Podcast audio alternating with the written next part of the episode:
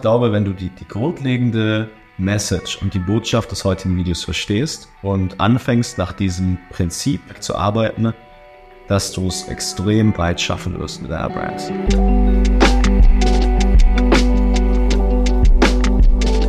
Innovation ist in vielerlei Hinsicht Arbitrage. Was meine ich damit? Dem Beispiel vor zehn Jahren, eigentlich schon elf, als ich meine erste Facebook-Werbung geschalten habe, da gab es noch nicht bei Instagram, hatte man Arbitrage auf Facebook-Werbung. Denn es war verdammt günstig, niemand hat das gemacht, da konntest du mit einem Original bescheidenen Produkt, ja, mit echt schlechtem Product Market Fit trotzdem sehr viel Geld verdienen. Dann kam iOS 14, da gab es eine Arbitrage auf UGC-Content, weil es nur Werbeanzeigen gab, die sahen nicht aus wie Werbeanzeigen und jeder dachte sich, ja, hey, ähm, das gucke ich mir jetzt an, das sieht aus wie nativer Content, Zeiten sind vorbei. Dann kam Advertorials und alle haben angefangen, Advertorials zu schalten. So Zeiten sind jetzt auch wieder langsam vorbei. Es gibt immer ein gewisses Zeitfenster. Da hat man dann einfach einen enormen Hebel auf die Tätigkeit und kann wirklich so Hockey-Stick Growth, wirklich exponentielles Wachstum hinlegen. Und ich würde dir gerne heute ein mentales Framework mit an die Hand geben und auch noch ein paar Gründe, warum. Die auch mal zeigen, wie wir Innovation vorantreiben, damit du das auch selber kannst. Denn ich bin relativ fest davon überzeugt,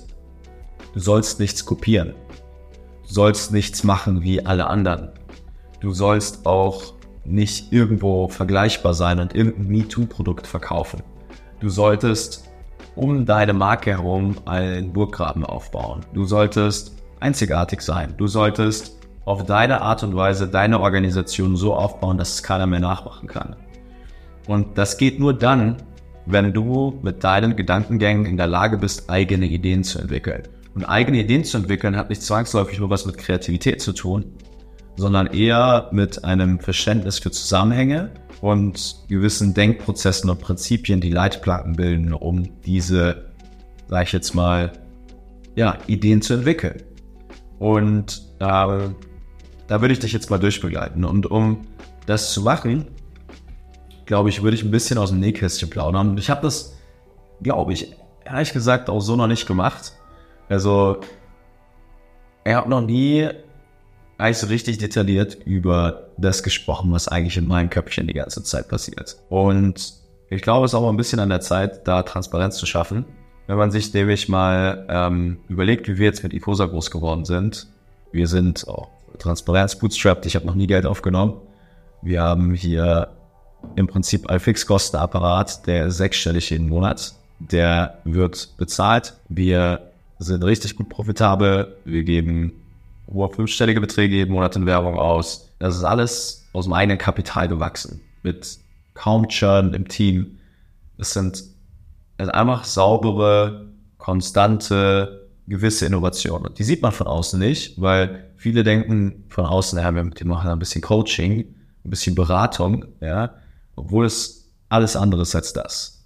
So sind ganz viele kleine Hebel in unserem Unternehmen, die kennt keiner, weil sie recht innovativ sind, aber die sind da, weil ich weiß, dass ich damit eine Arbitrage habe auf das, was wir tun. Diese ganzen Themen, die sind entstanden, weil mein Köpfchen funktioniert folgendermaßen und das ist sehr selbstreflektiert. Jetzt mal, ich hoffe, ihr könnt mir noch folgen.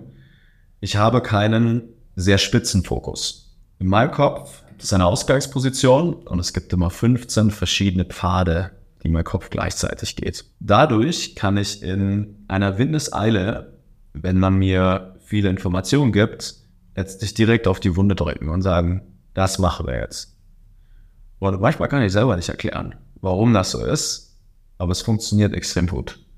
Und das ist letztlich eigentlich nichts anderes außer eine andere Art von Fokus. Sagen wir es einfach mal so. Was bringt mir das Ganze?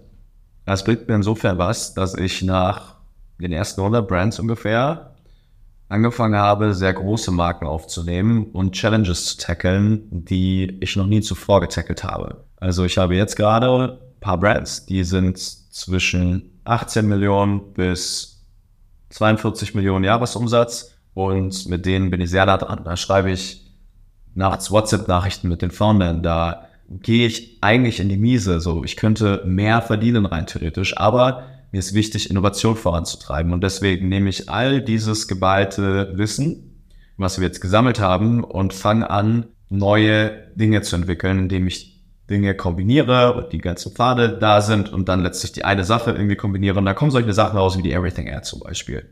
Oder keine Ahnung, jetzt haben wir auch wieder ein neues Ad-Format, so das Tagebuchthema. Das sind lauter solche Sachen, wo ich einfach auf einer, also auf Basis von Daten und, und viel Erfahrung und 200 Millionen Adspend, die durch alle unsere Accounts laufen, jeden Monat einfach sage, hey, das, das und das und das packen wir zusammen und was erfüllt all diese Bedingungen? Naja, ist das. Mit diesen Brands mache ich dann folgendes und das ist, dass ich diese neuen Themen systematisiere, es selber einmal mache. Deswegen saß ich bei Skibro selber vor der Kamera und habe das selber gemacht. Das ist proven.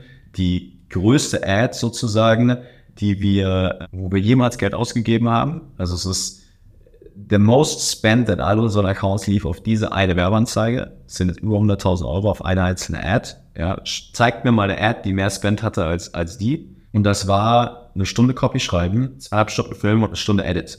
Und einfach nur, weil das was Neues war, was anderes, Longform, Education, all diese Sachen, alles, was da drin steht, mit der ewigen, ewiges großes Video über dieses Format, haben wir Arbitrage gehabt und die Ad lief bis heute, eineinhalb Jahre später, immer noch. So, und liefert Neukunden für die Brand. Das ist letztlich ein Vorteil. Den hast du dann in deiner Brand und der läuft und der trägt dich und dann kannst du dich auf viele andere Dinge kümmern und diese auch wieder systematisieren. Und wenn dann die Dinge systematisiert sind, dann sickern die ja runter zu unseren kleineren Brands, also so unsere Startup-Brands, die bei uns im Inkubator sind. Die ähm, haben tatsächlich ein Service-Level, so das ist auch immens, also ist einfach crazy, auf was für Leute da Zugriff haben und so auch. Aber da bis da Inhalte landen, sind die erstmal bei unseren Seven-Figure-Brands gewesen und bis da landen, waren die davor bei den Eight-Figure-Brands. Es sind nicht die Geheimnisse, es sind die Meta-Prinzipien, die runtersickern, die letztlich Rahmenbedingungen, die Leitplanken, die Innovation erlauben. So, ich hoffe, man kann das verstehen. Und jetzt kann ich dir sagen, dass das ist das, was unsere Firma so erfolgreich macht. Es sind einfach so drei, vier Mechanisms in unserem Unternehmen und Talente, die zusammenarbeiten, die hier eine sehr einzigartige Konstellation aufbauen und diese für dreieinhalb Jahre lang durchgezogen haben. Deswegen ist das tatsächlich eine Sache, wo jeder, der anfängt, bei uns im Markt da irgendwas zu bauen, ich immer sage, hey, Herr Flack, so, aber dann musst du erstmal durch die Schlacht, durch die wir durchgekommen sind. Und das sind so viele kleine Stellschrauben, so viele kleine Nuancen und so viele Themen, die alle ineinander greifen müssen und das Big Picture verstehen und Innovation an der und der und der Stelle, dass es sehr schwierig wird und ich eigentlich nachts sehr ruhig schlafe, weil selbst wenn jemand mal kurzfristig irgendwie mehr Umsatz machen sollte, als wir das tun mit denselben Themen, ich weiß, okay, es gibt halt eine gewisse Halbwertszeit auf gewisse Dinge. Du solltest lernen, nicht zu kopieren. Das passiert aus Faulheit oder Inkompetenz meistens. Ja? Hätte ich alles kopiert bei uns, wäre das niemals so, hätte das niemals geklappt. So, hätte ich immer, wäre ich immer auf externe Informationen angewiesen, hätte das niemals geklappt. Du musst lernen, genauso wie wir das hier bei uns gemacht haben, eigene Ideen zu entwickeln. Du musst lernen, ähm, da einmal durch die Schlacht zu gehen und das einfach herauszufinden, bis dein Net Promoter Score besser ist wie bei allen anderen. Ich habe mal, wir haben eine Kundenumfrage gemacht mit über 80 Brands. Wir haben einen 87er Net Promoter Score. 87 im B2B. So, das heißt, die meisten haben 9 und 10 angegeben, ein paar wenige 5, 6, 7. Wir haben niemanden unter 6 gehabt glaube ich.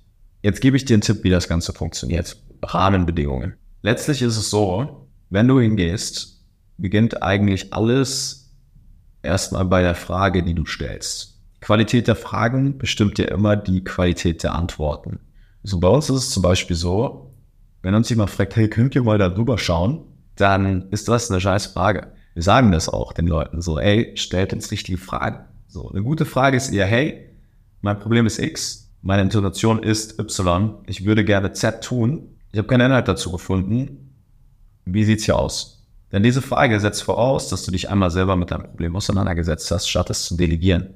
Je mehr du Ownership über deine eigenen Probleme übernimmst und gute Fragen stellst, umso mehr können so externe Berater wie wir die Leitplanken aufbauen und erkennen, ob das jetzt dein wahres Problem ist oder nur ein Symptom, was du behandelst. Und je mehr du sozusagen an deinen wahren Problemen rumdokterst, und wahren Progress hast, umso mehr wirst du Verständnis für Zusammenhänge aufbauen. Und umso schneller wirst du dich auch nach vorne bewegen und Momentum aufnehmen. Deswegen zwingen wir zum Beispiel alle Geschäftsführer und C-Level, egal wie viel Umsatz sie machen, die null sind, eine Million, 10, 40, Ownership zu übernehmen.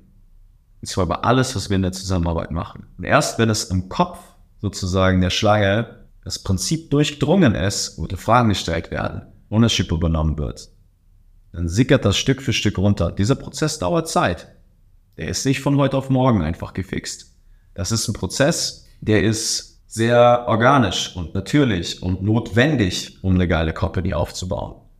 Was ich dir sagen möchte, ist, dass der Key nicht daran liegt, faul zu sein und diese Verantwortung an eine Agentur zu delegieren oder an deinen Coach. Die Verantwortung, die du hast, selbst zu durchdringen, was jetzt erstmal dein Key Problem ist und dann hinzugehen und zu sagen, das würde ich tun und den Berater fragen, findest du das richtig so? Und dann kommen wir Stück für Stück an den Punkt, wo du autark und eigenständig eine gute Geschäftsführung bist wo du was vorlebst für deine Mitarbeiter, wo du proaktiv wirst, statt reaktiv zu sein, wo du in vielerlei Hinsicht die Kompetenzen aufbaust, die es braucht, um ein guter Manager zu sein, auch im Team. Viele sprechen immer so über Exit hier und Exit da und bla bla bla. Das ist alles irgendein Pustekuchen-Gelaber von Leuten, die es selber noch nie so richtig gemacht haben und die selber noch nie richtig Ownership übernommen haben oder nur sehr wenig zum Beispiel. Und deswegen funktionieren, funktioniert zum Beispiel Icosa auch besser als Agenturen. Und deswegen bin ich auch so fest davon überzeugt, dass Agenturen im E-Commerce langsam aber sicher keine Daseinsberechtigung hatten. Ich hatte schon vor dreieinhalb Jahren die Überzeugung, sonst hätte ich jetzt das nicht so lange durchgezogen, bis jetzt auf einmal alle ihre Agenturen kicken. Aber es ist nun mal so, dass E-Commerce so interdisziplinär geworden ist, dass wenn man nicht das Verständnis für Zusammenhänge hat, nicht die richtigen Fragen stellt, mit den falschen Leuten arbeitet, weil man sich initial die falsche Frage gestellt hat und nicht Ownership übernimmt über diese Themen, dann wird es nicht funktionieren. So, jetzt drehen wir mal komplett den Bogen einmal zurück. Die richtige Frage sich zu stellen, führt zu jede Menge guter Erfahrungen mit anderen Menschen, weil du deinen eigenen Senf mit reingibst, weil du deine eigene Idee mit reingibst und dann passt du das mit der Idee einer anderen Person. Und dann fängt es an, spannend zu werden. Denn dann lernst du nicht nur was dabei, sondern es entsteht Innovation. Wir sind sehr gut darin, Fragen zu beantworten, weil wir aber tausende Fragen hier beantwortet haben, solange die Frage eine gute ist, die du stellen wirst. Ich möchte dich hier einfach jetzt einmal aufrufen dazu, dass das Wichtigste damit, egal wenn du arbeitest, ist, dass du im Zentrum der Wertschöpfung stehst. Ich habe mich komplett entkoppelt im Prinzip hier langsam, aber sicher aus der ganzen Kiste mental, ich mache das ja alles einfach, weil ich legit Bock drauf habe. Weißt du, legit voll, ich will reich werden und es mir selbst beweisen und mein E-Book beweihräuchern hin zu, hey, so, so ist viel größerem geworden bei uns in der Company. Mit den ganzen Brands und die uns in den Calls sind und die Community und der Office Day und alles, was dazugehört, so. Einfach so, so viel größer. Also ich wünsche mir zutiefst von Herzen, ist kein, kein Witz, ja, dass du merkst, wie sich das anfühlt. Und dass du merkst, wie sich das anfühlt, das geht nur, indem du im Zentrum der Wertschöpfung einer Zusammenarbeit stehst, mit egal wem du arbeitest. Und dann wirst du in der Lage sein, eigene Ideen zu entwickeln, Arbitrage aufzubauen, dein Business Model vielleicht komplett zu hinterfragen, ganzheitlich zu betrachten und eine gute Geschäftsführung zu sein. Und das ist der Grund, warum die meisten scheitern, weil sie das nicht haben weil sie nur aus einer Notwendigkeit heraus schnell hier ein Fix, da ein Fix, Hyperscaling hier, Hyperscaling da. dieser Prozess, den ich gerade erklärt habe, der ist, der dauert, der braucht Zeit. Es gibt kein Ad-Account-Hack. Da gibt es kein ABO oder CBO. Da gibt es kein, ich nehme jetzt hier UGC-Content und mach das.